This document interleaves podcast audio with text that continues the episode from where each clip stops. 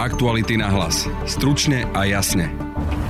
Po viac ako ročnom váhaní Američania oznámili, že začnú s výcvikom ukrajinských pilotov na používanie stíhačiek F-16 a rovnako dovolia iným štátom, aby Ukrajine poskytli tieto stíhačky. Prečo sa prelomilo tabu o stíhačkách? V podcaste budete počuť vojenského experta Richarda Stojara. Řekl bych, že opět, že to je jedno z těch prolomených tabů nebo z překročení té červené linie, kterou tedy Rusko považovalo za tedy ten eh, předstupeň té další výraznější eskalace. Nebude mít z ruské strany, kromě těch, té verbální reakce, nějakou jinou, jinou silnou reakci. Pozrieme sa aj na to, ako Ukrajincom môžu pomôcť stíhačky v boji. Ta vzdušná podpora je jedním z těch, klíčových faktorů, které umožňují eh, úspěšné provedení ofenzivních operací. Ukrajinský prezident Volodymyr Zelenský sa minulý týždeň stretol s americkým prezidentom Joe Bidenom na samite krajín G7 v japonskom meste Hiroshima a navštívil aj viaceré mestá v Európe. Čo si okrem odobrania stíhačiek odnáša domov do Kieva? Budete počuť analytika Pavla Havlíčka. Řekl bych, že se vlastně podařilo v těch uplynulých uh, několika dnech, možná uplynulém týdnu získat i celé další vlastně eh, balíky vojenské eh, podpory. Hodně jsem mluvil o tom německém. Vypočujte si aj krátky prehľad správ. Domácnosti sa podľa Slovenského zväzu výrobcov tepla nemusia obávať vysokých nedoplatkov. Zo skúpenie strán okolo Maďarského fóra sa nechce spojiť s demokratmi. Bývalý šéf-redaktor Nexty Raman Pratasevič, ktorého zadržali pred dvomi rokmi, dostal milosť. Práve počúvate podcast Aktuality na hlas a moje meno je Denisa Hopková. Nakupovať na Samsung SK počas Entertainment Festivalu sa oplatí. Využite skvelé akcie na mobilné zariadenia alebo akciu na druhý produkt za polovicu pri nákupe televízorov a domácich spotrebičov s dopravou zadarmo. Navyše máte istotu, že nakupujete priamo od výrobcu. Akcia platí od 15. do 31.5.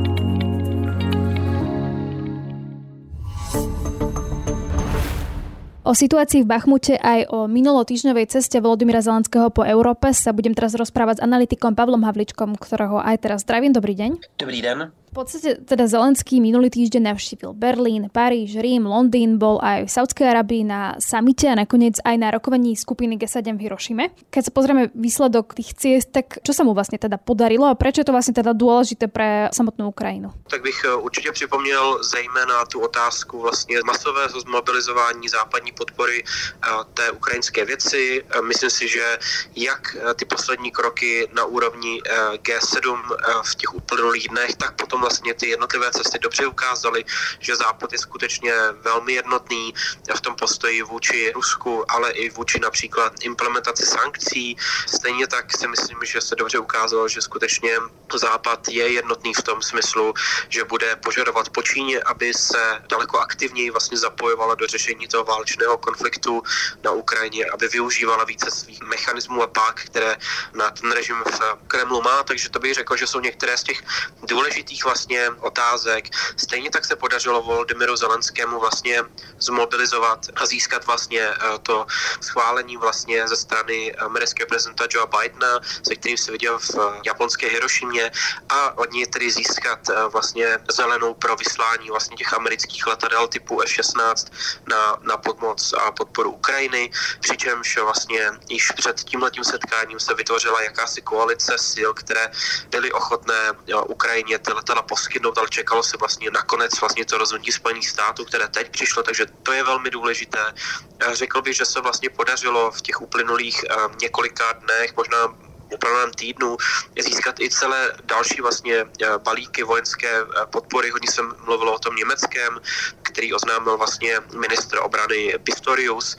To bych řekl, že skutečně jsou konkrétní přísliby podpory a pomoci, které Ukrajina teď potřebuje v dobách vlastně té nadcházející ofenzivy proti ruským cílům na Ukrajině. Kromě toho tady zmíním ještě vlastně otázku globálního jihu, vůči kterému se ukrajinský prezident velmi aktivně, řekněme, jakým způsobem vyslovoval a to jak během toho samitu v Hirošimě, kde se vlastně setkal například s indickým premiérem Modím, ale také například během toho samitu Ligy arabských států, na který vlastně Ukrajinci byli také přizváni ze strany Saudské Arábie a také opravdu aktivně tam vystupovali vlastně i vůči dalším arabským státům vlastně z Blízkého východu. Takže tohle bych řekl, že skutečně byl nesmírně úspěšný týden pro Ukrajinu, pro ukrajinského prezidenta Volodymyra Zelenského přestože v některých ohledech stále ten koncenzus třeba není dostatečně jednoznačný.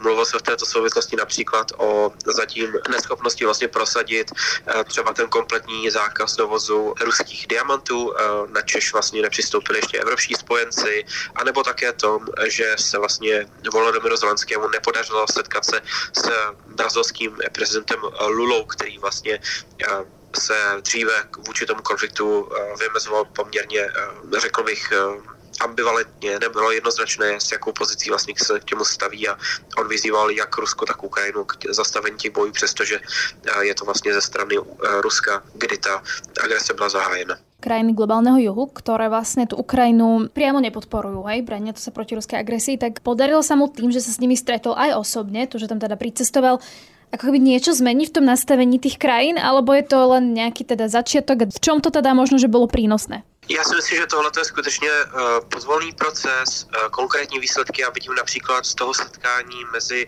Volodymyrem Zelenským a indickým premiérem, kdy vlastně ta dřívější pozice Indie byla více taková váhavá a teď už já jsem v těch vlastně vyjádření zaznamenal, že skutečně Indie se bude snažit vytvořit nějaký tlak na Rusko, aby ten konflikt co nejdříve vlastně ukončilo. Takže to si myslím, že je určitě kvalitativní posun na jedné straně.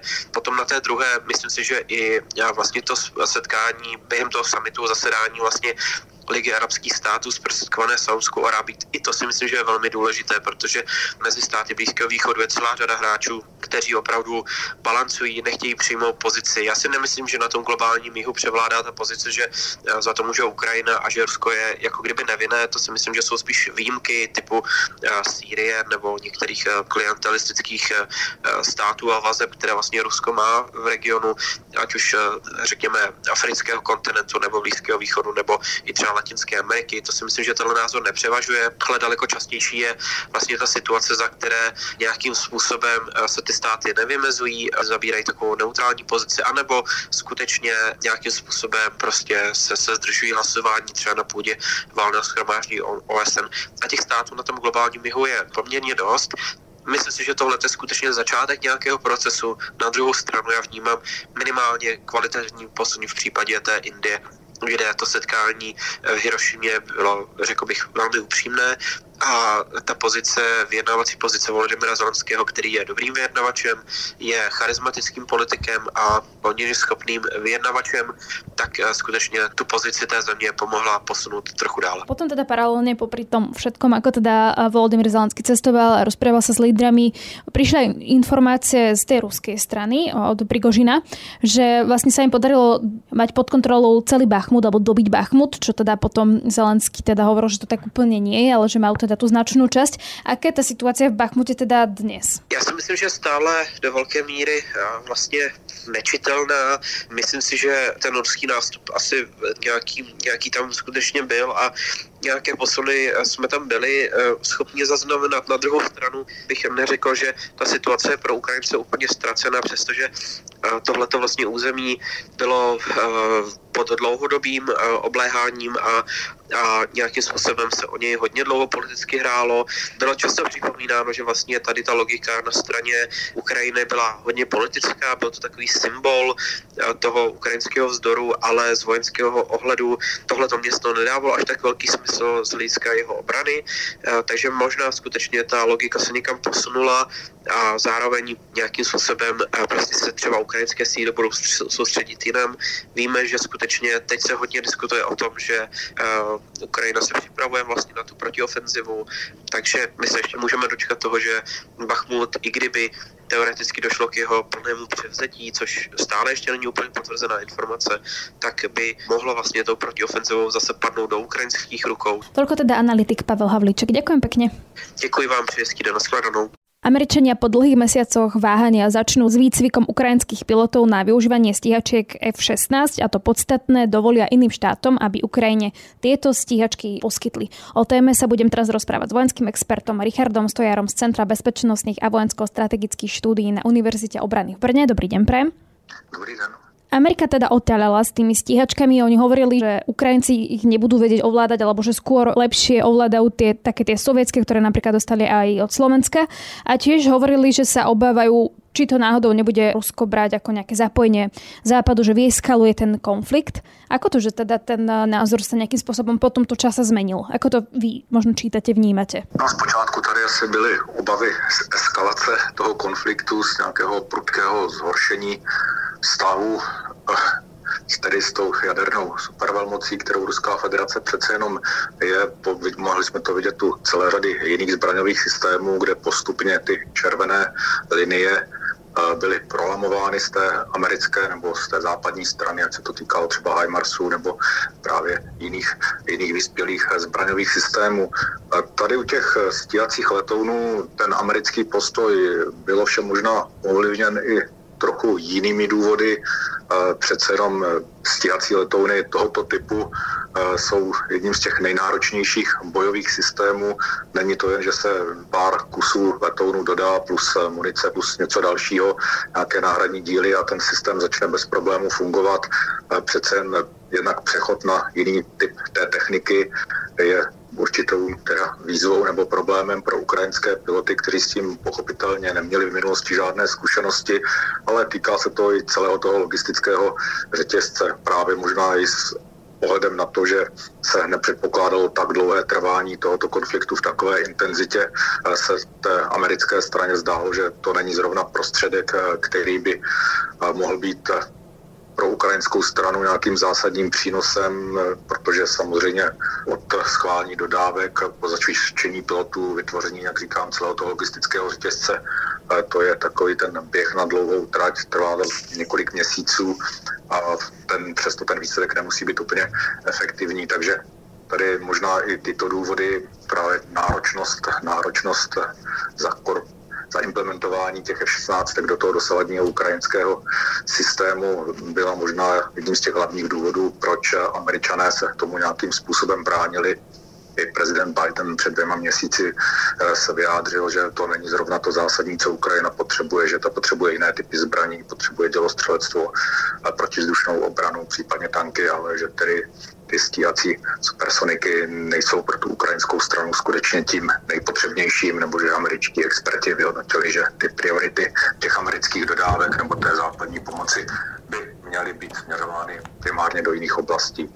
A myslím, že ta náročnost toho systému, jak tedy samotné jeho nasazení, tak i samotné udržení v provozu byla jedním z těch hlavních důvodů. Hovorilo sa, keď eh, napríklad Nemci eh, povedali, že dodáme tanky, alebo že my sa teda, alebo dali presne iným krajinám tú možnosť, že môžu dodať tanky, tak eh, vtedy sa hovorilo, že sa prelomilo jedno tabu a teraz čo môžeme povedať, že sa prelomilo teda ďalšie tabu, že už stíhačky, teda to bude tá ďalšia pomoc západu?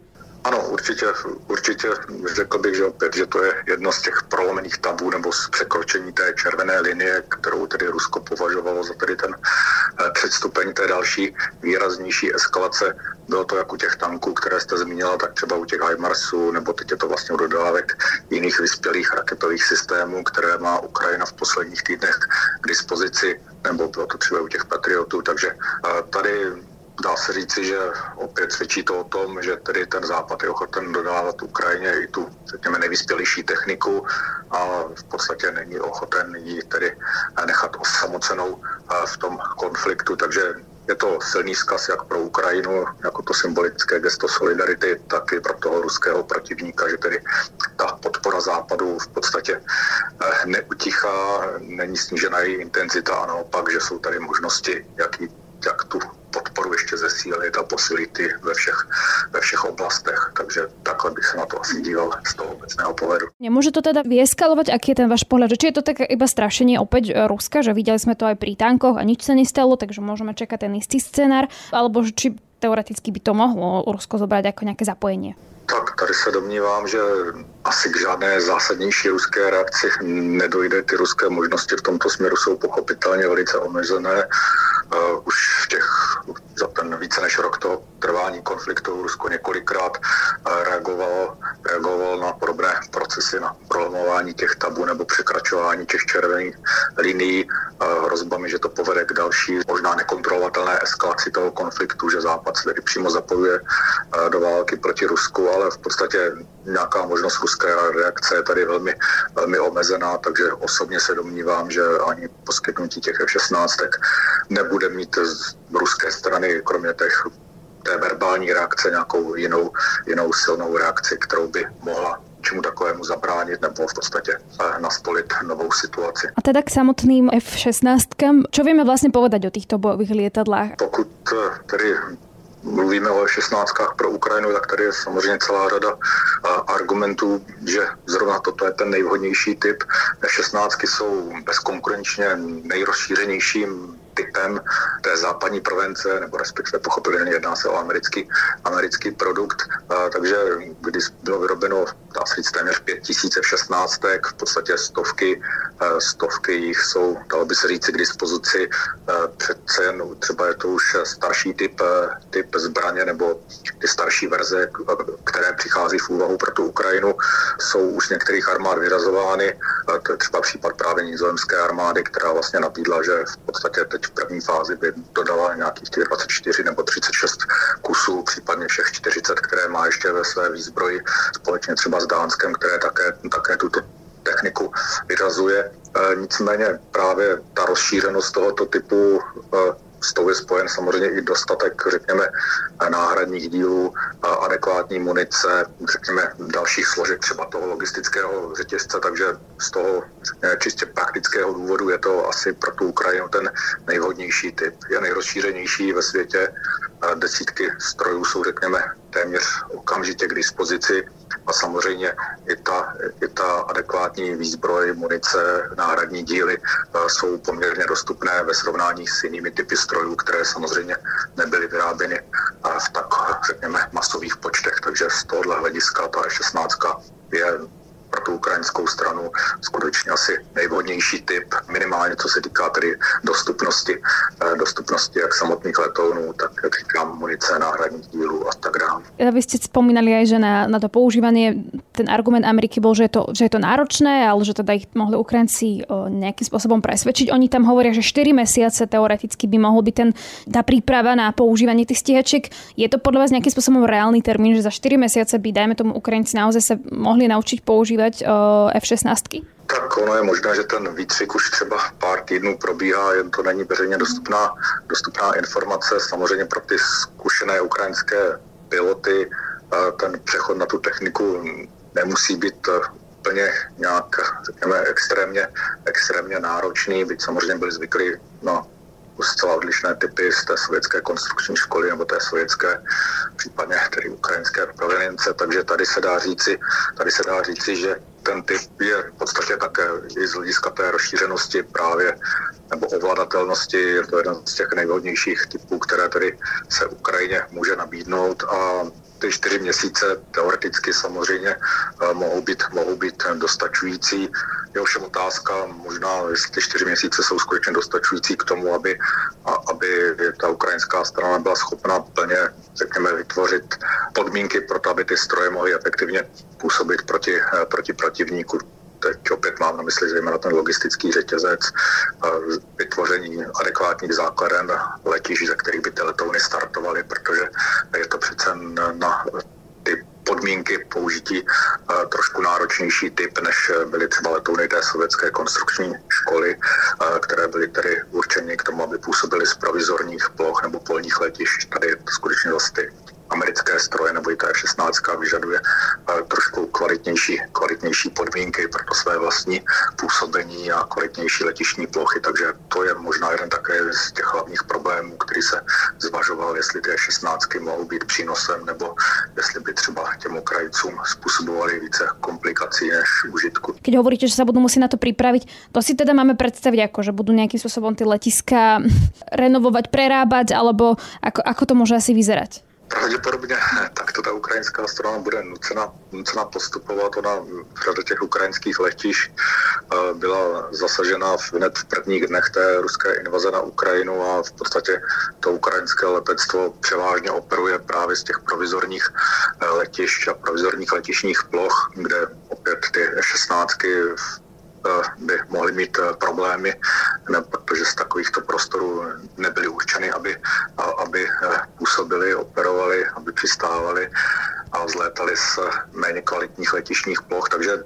ukrajinská strana určitě bude nucena soustředit velkou pozornost na budování té infrastruktury a samozřejmě to neujde ani pochopitelně eh, očím té ruské strany, takže tady ta ruská strana pochopitelně se dá si očekávat, že bude působit, eh, působit proti těm snahám o vybudování tedy kvalitních základen pro tuto, tuto tedy západní techniku, takže eh, pro tu ukrajinskou stranu v podstatě to skutečně bude ještě velká, velká výzva a v podstatě nebude úplně jednoduché zasadit tento systém, integrovat ho do těch svých stávajících vzdušných, vzdušných sil. Takže to efektivní využití v podstatě je podmíněno celou řadou faktorů a právě ta dobrá infrastruktura, ta je jednou z nich.